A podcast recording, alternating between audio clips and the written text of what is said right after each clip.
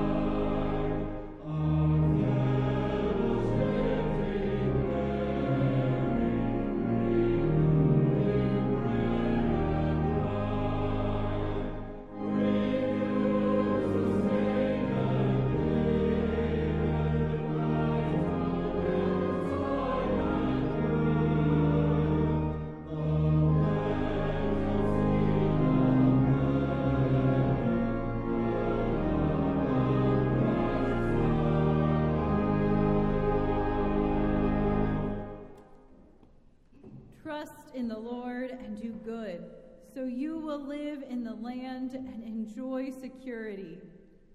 Take delight in the Lord, and God will give you the desires of your heart. Be still before the Lord, and wait patiently for him.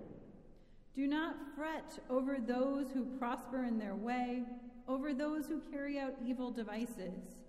Refrain from anger and forsake wrath. Do not fret, it leads only to evil. For the wicked shall be cut off, but those who wait for the Lord shall inherit the land. Gracious God, we praise you that you are not only our God, but the God of those far and near. We thank you that every week we join with Christians in places far off who worship you. And we thank you that in the breaking of the bread and the sharing of the cup, you are made known to all who follow you. We offer this in the name of your Son, in whose name we pray.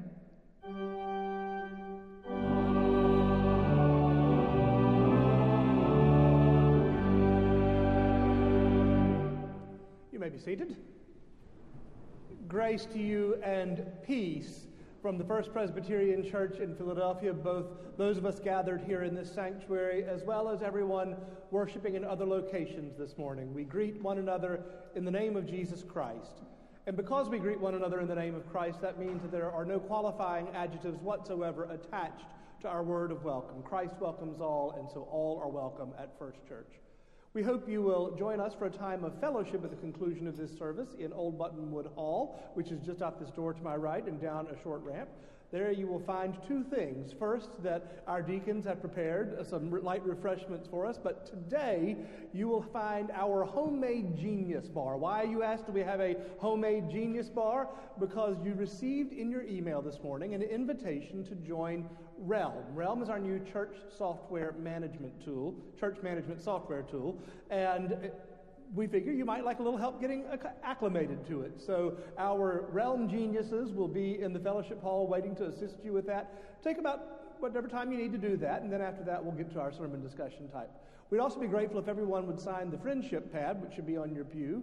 Sign your name, send it down and back again so we have the advantage of each other's names. And then, the last thing you do, just tear the, tear the sheet off and leave it on top of it to make it easy for our ushers to clean up. I'd also like to invite you to come after you have been to the Realm appointment. We'll give about 15, 20 minutes for you to do that. Uh, to come upstairs to the McCall room for the fourth in our series of five discussions on the sermon. We're in a series on the Lord's Prayer. And so if you'd like to participate in that conversation, or if you'd like to do it from uh, a virtual attendance, we can certainly include you in that. The link for that is on the same page as the link for this worship service. So you can join us over Zoom and participate in that conversation if you wish, or you can just go up the stairs to the McCall room if you're here in the building, where the Reverend Jerry Foot will lead our discussion this week. There is a brunch for our T&Ts following worship, but they're not going anywhere. They're going to be right here. So look for Annie Lecluse in the narthex following worship, and she will make note that you wish to take part in that T&T brunch. And as always, we invite you to check the website regularly and subscribe to our weekly email. There's instructions in your bulletin about how to do that. With all of these things noted, let us continue our worship now with our confession of sin.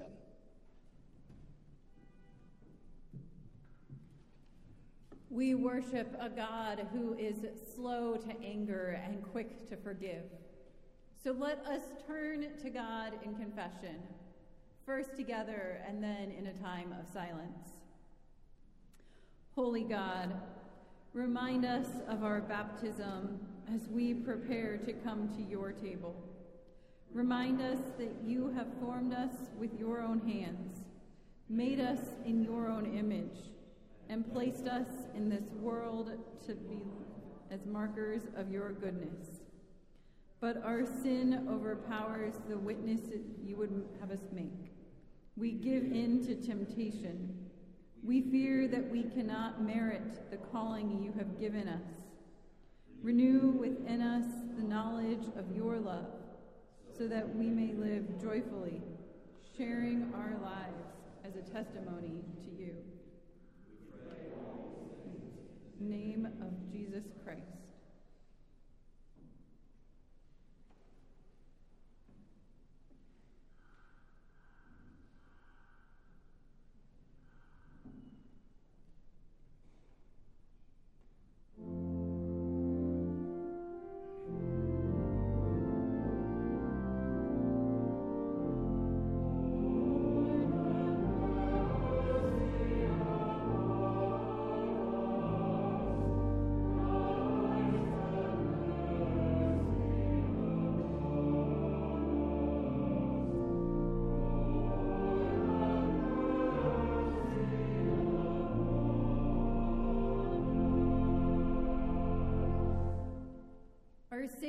Jesus Christ, abolished sin and death and brought life and immortality to light. By the grace of the Eternal One, we are forgiven by the power of the Holy Spirit living within us. Believe the promise of the gospel. In Jesus Christ, we are forgiven.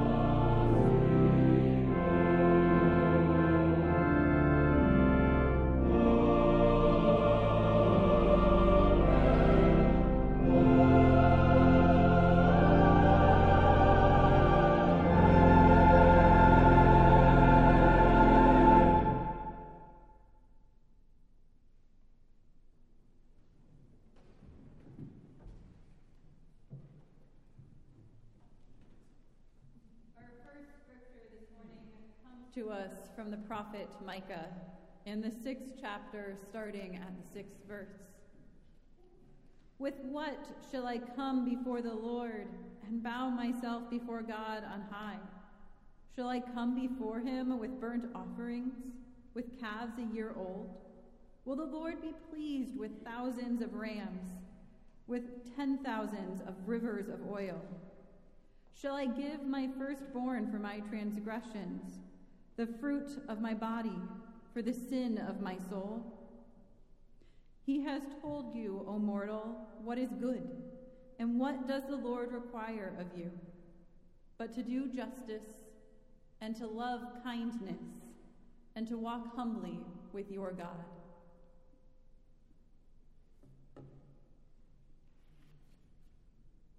Our second reading comes from Matthew's Gospel.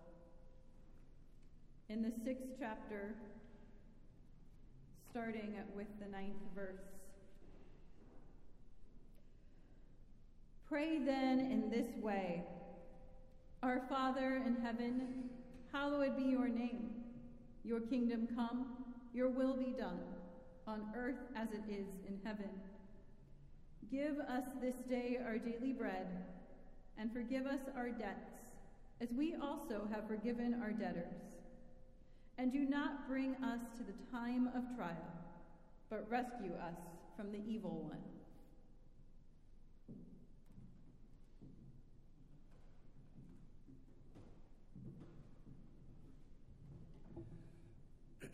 Final lesson is taken from 1 Corinthians chapter 11, verses 17 through 33. Continue not to listen for the word of God to us this day. Now, in the following instructions, I do not commend you, because when you come together, it is not for the better, but for the worse. For to begin with, when you come together as a church, I hear there are divisions among you, and to some extent I believe it. Indeed, there have to be factions among you, for only so will it become clear who among you are genuine. When you come together, it is not really to eat the Lord's Supper. For when the time comes to eat, each of you proceeds to eat your own supper, and one goes hungry, and another becomes drunk. What? Do you not have households to eat and drink in? Or do you show contempt for the church of God and humiliate those who have nothing? What should I say to you? Should I commend you? In this matter, I do not commend you.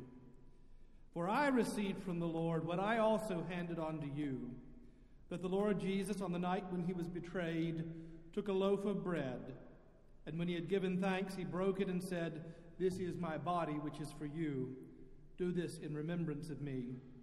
In the same way, he also took the cup after supper, saying, This cup is the new covenant in my blood. Do this as often as you drink it in remembrance of me. For as often as you eat this bread and drink this cup, you proclaim the Lord's death until he comes. Whoever therefore eats the bread and drinks the cup of the Lord in an unworthy manner will be unanswerable, will be answerable for the body and blood of the Lord. Examine yourselves, and only then eat of the bread and drink of the cup. For all who eat, who eat and drink without discerning the body eat and drink judgment against themselves. For this reason, many of you are weak and ill, and some have died. But if we judged ourselves, we would not be judged. But when we are judged by the Lord, we are disciplined so that we may not be condemned along with the world. So then, my brothers and sisters, when you come together to eat, wait for one another. This is the word of the Lord. Thanks be to God.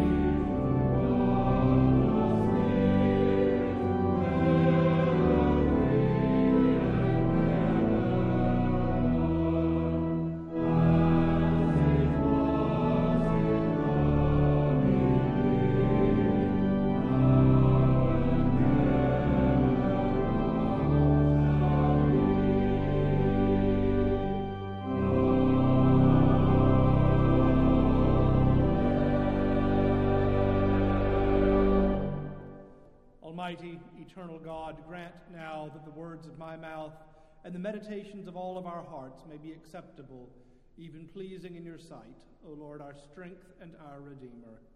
Amen.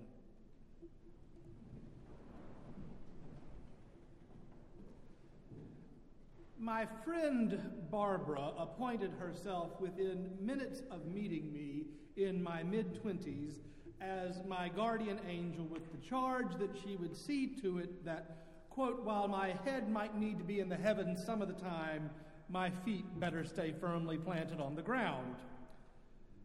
Pastors are not supposed to have favorites, but when one accompanies a member of the church through the valley of the shadow of death for nine years, it is impossible not to grow to love them deeply. For years, through rounds of chemo and radiation and surgeries, through her children's weddings and grandchildren and the divorce of one of her children, about once a month, I would receive the summons to come to her house for a visit with the strict instructions that it should be my last call for the day so that I could stay and have a glass of wine with her. Even when she could no longer consume wine, when I would arrive, an excellent vintage would be poured and appetizers would be waiting for our time together. And liturgically, it wasn't communion per se, but a rose by any other name would still smell as sweet. Barbara was a woman of deep faith, full of gratitude for all of life and its many blessings.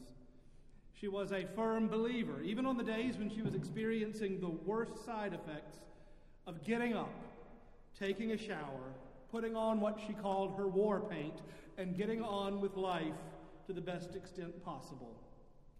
Barbara was also a very competent Christian, well schooled in prayer and in scripture and theology. But she did have one recalcitrant theological error that no amount of wheedling by me could dissuade her from retaining. And I would say it even if she were sitting right here on the front pew because it became sort of a public running gag between us. Barbara firmly believed that God manages parking spaces. If she got rock star parking, it was because God had ordained it to be so.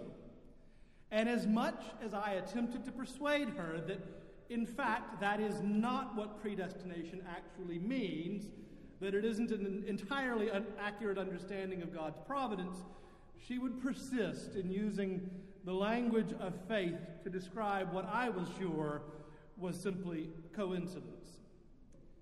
And to be fair to Barbara, she is in good company. Plenty of people give God credit for things that God may or may not be willing to claim. For instance, and I know I am in danger of committing the ultimate heresy with this statement. Some of you may stop listening as soon as I say it, but I'm not convinced that God favors the Eagles over every other football team. I know it might be a bit of a blow, but I'm pretty sure God doesn't care all that much about football, even though God cares a very great deal about football players. I'm fairly sure that even though Rocky Balboa knelt and crossed himself before every round, Apollo Creed still won a few of them. Unless you think that I'm not giving God sufficient credit, let me be very clear about this. I am absolutely certain that God is sustaining my life and yours in this very second. God absolutely is in charge of the world. But, and this is key, God is not a micromanager. God provides maximum support and minimum control, to borrow an old line from William Sloane Coffin. And we surely should leave a little room for miracles and the unexpected mercies of God, but perhaps when we consider the things that we encounter in life, be they good or be they bad, perhaps we should consider that God created us with agency and intellect for a reason. Still, the allure of assigning divine meaning to coincidences is strong. Peter Marty observes coincidences fascinate us, and we like to assign meaning to them. Something in the human spirit craves events that astonish or surprise. For many who like to connect the dots of random events and see a reason for everything, God plays the lead role. To them, coincidence is a dirty word, the sign of a godless universe, unless, that is, God can be given responsibility for arranging the circumstances. This is an alluring distortion of an image of God who has taken infinite care with the universe. That part's true. God does love creation too much to leave it alone. But that's not what is meant by God's providence. Because if God is manipulating everything we do, we have a theological problem. And it's this How then do we read, lead us not into temptation, as Luke says, or save us from the time of trial, as Matthew does? Read it the wrong way, and it catapults us to an existence where God is the one placing temptation before us. And if we believe that God is micromanaging the world such that God's ordering of life runs down to the minuscule and the minute, and we believe that God loves us, then surely God would order life in such a way that we never encounter temptation. But that's not what we experience, is it? We do have temptations. We are not speaking of the temptation of an extra dessert or skipping a workout, or even the more dire one, such as an illicit glance or an ill advised text. And nor can we so clearly define what is meant by the time of trial as Matthew's gospel characterizes this petition. Tom Long notes the language is ambiguous and scholars are not certain what time of trial Jesus had in mind. The language of the prayer catches up in a single stitch all the forms of temptation and testing that threaten to divide and defeat the followers of Jesus. I might put it this way the temptations we face, perhaps, are either to live as though God does not care about us and our lives at all, or as though God has given us no responsibility, no agency for our lives. Long goes on to add it would be a mistake to press too hard the question Does God cause us to be tempted? The Lord's Prayer is not a philosophical meditation on the origins of evil and temptation.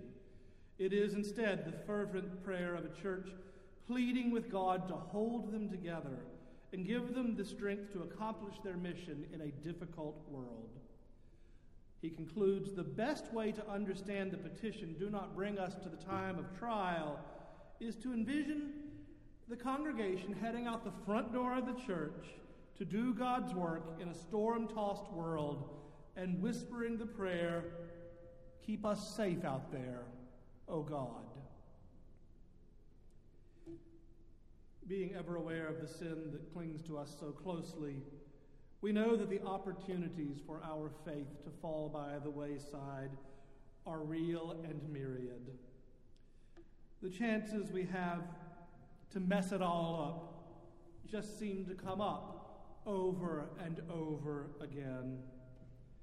As I say to the celebration service, into even the most diligently lived of lives, the need for repair falls. To see it otherwise is not to face up to the fact of sin. As I said a few weeks ago, sin isn't always some huge cataclysm Sometimes it is a creeping thing sin. Temptation doesn't generally like to identify itself before it springs the trap. Temptation doesn't sidle up to us and say, Hi, I'm temptation. I'm here to lead you down the garden path to destruction and ruination. Indeed, the most seductive temptations will surely be the ones that look like a good thing. Doing the right thing, perhaps, but from selfish motives. Or perhaps our motives are pure, but they lead us to an action that deprives another of agency and freedom. Howsoever we come to the time of trial, the sin we face is fundamentally brokenness. Take the Corinthian Christians. The motive to gather in fellowship and communion is a good one, right? I mean, you can't get going to church for communion wrong, surely. Oh, but they did. They came at the Lord's Supper, that joyful feast of the Lord where all God's people are welcome, selfishly. Those with means ate and drank with abandon. Their picnic baskets were full to bursting, and they did not share with those among them who had nothing. And I don't necessarily need to throw shade on the Corinthians when there are so, so many other good examples we could find to show how God's people failed at the time of trial. Indeed, the church does well to remember our own failures. On this World Communion Sunday, we do well to remember that there are still lines that divide us so that we might be honest with ourselves about what the Lord requires of us. I am certain that while God is not pulling puppet strings to manipulate us or our world, we nonetheless remain entirely dependent upon the mercies of God. And I am equally certain that we will all fail from time to time. But we can never mess our lives up so badly that God cannot redeem them because agency and mercy are all wrapped up in the grace of God as we see during the Lord's Supper. This feast is a visible sign of God's grace. Across this table, we may meet even our worst adversary and know that we are both redeemed in Jesus Christ. At this table, we come as sinners of Christ's own redeeming to be welcomed as beloved guests. And this table, this particular table right here in the front of this sanctuary, is just a foretaste of the heavenly banquet where, coming of our own volition, we are promised the eternal grace of God that overcomes all, all estrangement. It is this meal at this very table that nourishes us for what we might go into the world and do, truly of good courage, safe in the knowledge that when, not if, we fail at the time of trial, God has surely already delivered us from all evil in the resurrection of Jesus Christ. In the name of the Father, and of the Son, and of the Holy Ghost. Amen.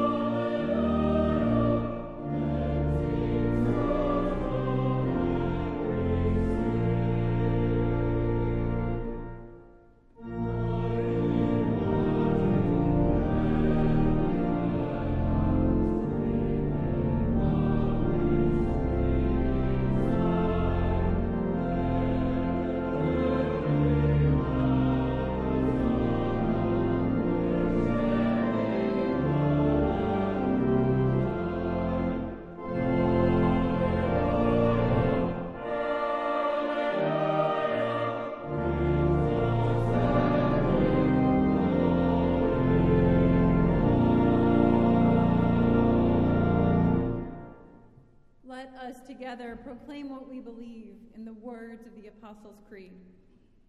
I believe in God the Father Almighty, maker of heaven and earth, and in Jesus Christ, God's only Son, our Lord, who was conceived by the Holy Ghost, born of the Virgin Mary, suffered under Pontius Pilate, was crucified, dead, and buried. He descended into hell. The third day he rose again from the dead. He ascended into heaven and sitteth on the right hand of God the Father Almighty. From thence he shall come to judge the quick and the dead. I believe in the Holy Ghost, the holy Catholic Church, the communion of saints, the forgiveness of sins, the resurrection of the body, and the life everlasting. Amen.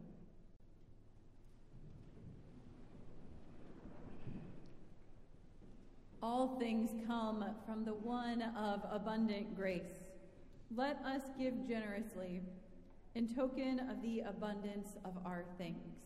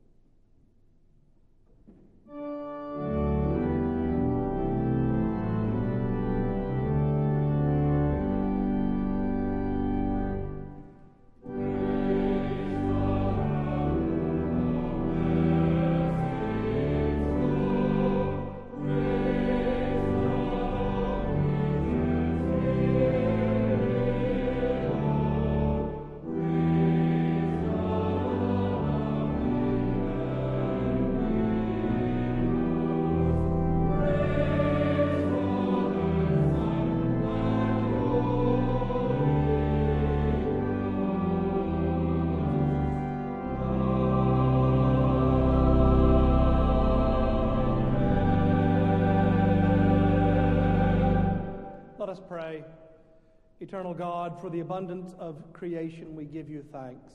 And as we return this portion to you, we ask that you would bless it and use it, and that we might be blessed as well as we see your kingdom at work among us. Through Christ our Lord. Amen.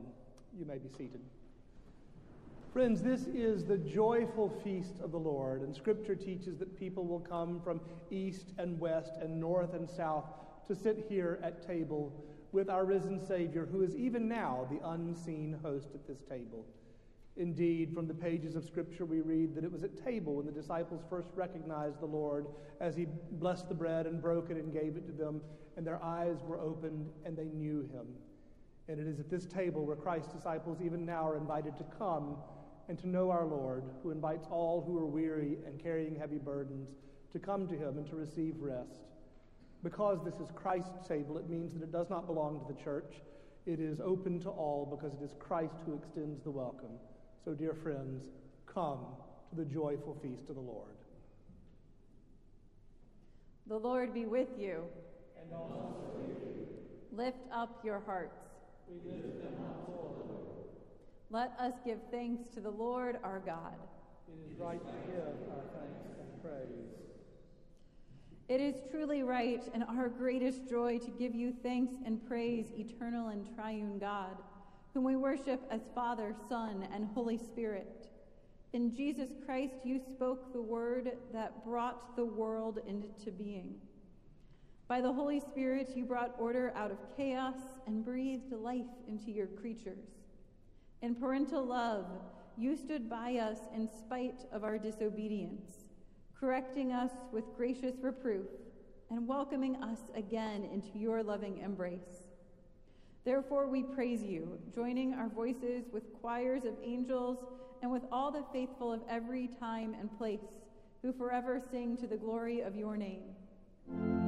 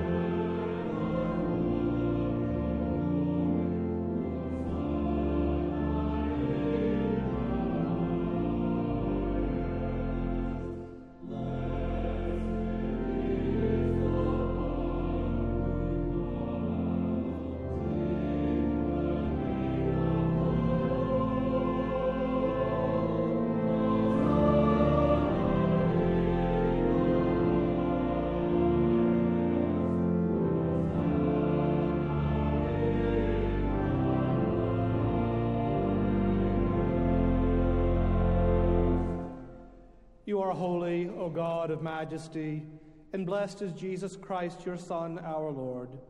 Born of Mary, he came to dwell among us, full of grace and truth. To all who believed, he gave the power to become your children.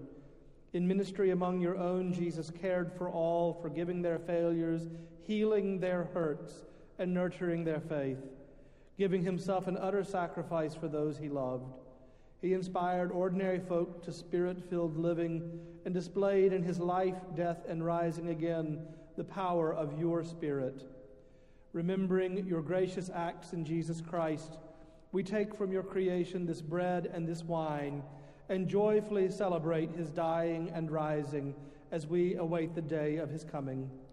With thanksgiving, we offer our very selves to you to be a living and holy sacrifice dedicated to your service. Great is the mystery of faith. Christ has died, Christ is risen, Christ will come again. Gracious God, pour out your Holy Spirit upon us and upon these your gifts of bread and wine, that the bread we break and the cup we bless may be the communion of the body and blood of Christ. By your Spirit, make us one with Christ, that we may be one with all who share this feast united in ministry in every place. As this bread is Christ's body for us, send us out to be the body of Christ in the world, the world that needs you so much right now. And today we lift up all those places in special need of your attention. Ukraine and places like Pakistan that have experienced immeasurable flooding. For the Caribbean and Florida and all those struck by hurricanes and typhoons right now. Places torn by civil war or other wars. Be with all in all far, the far reaches of our world, your world. And nurture us at this table, O God, that we may grow to the stature of Jesus Christ. Help us to love you above all else and to love our neighbor as we love ourselves, demonstrating that love in deed and word toward all your children. Keep us faithful in your service until Christ comes in final victory, and we shall feast with all your saints in the joy of your eternal realm. Through Christ, with Christ, in Christ, in the unity of the Holy Spirit, all glory and honor are yours, Almighty God, now and forever. Hear these along with the prayer that your Son taught us, saying, Our, Our Father, who art in heaven, hallowed be thy name. Thy kingdom come, thy will be done, on earth as it is in heaven. Give us this day our daily bread, and forgive us our debts, as we forgive our debtors. And lead us not into temptation, but deliver us from evil. For thine is the kingdom, and the power, and the glory forever. Amen. Amen. On the night before he died on the cross, Jesus gathered for, for supper with his disciples, with his friends. And he took the bread and gave thanks to God for it, and broke it, and shared it with them, saying, Take and eat, all of you. This is my body, which is broken for you. Whenever you eat it, do so in remembrance of me. In the same manner, after they had supped, he took the cup.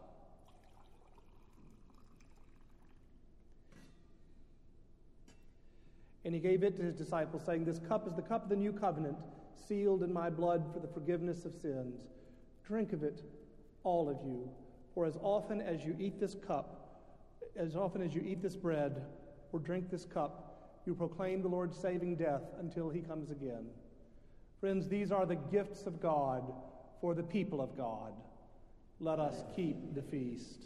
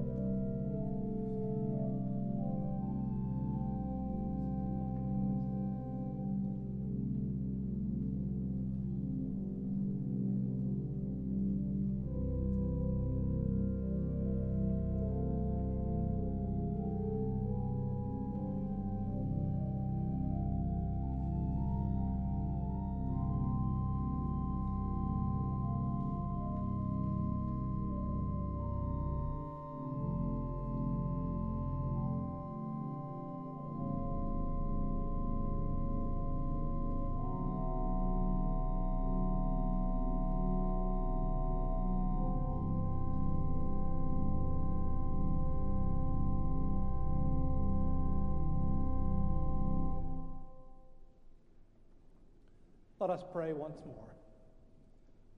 Holy God, we thank you and we praise you that in love you have reached across the abyss of our sin to bring us once more into your loving embrace.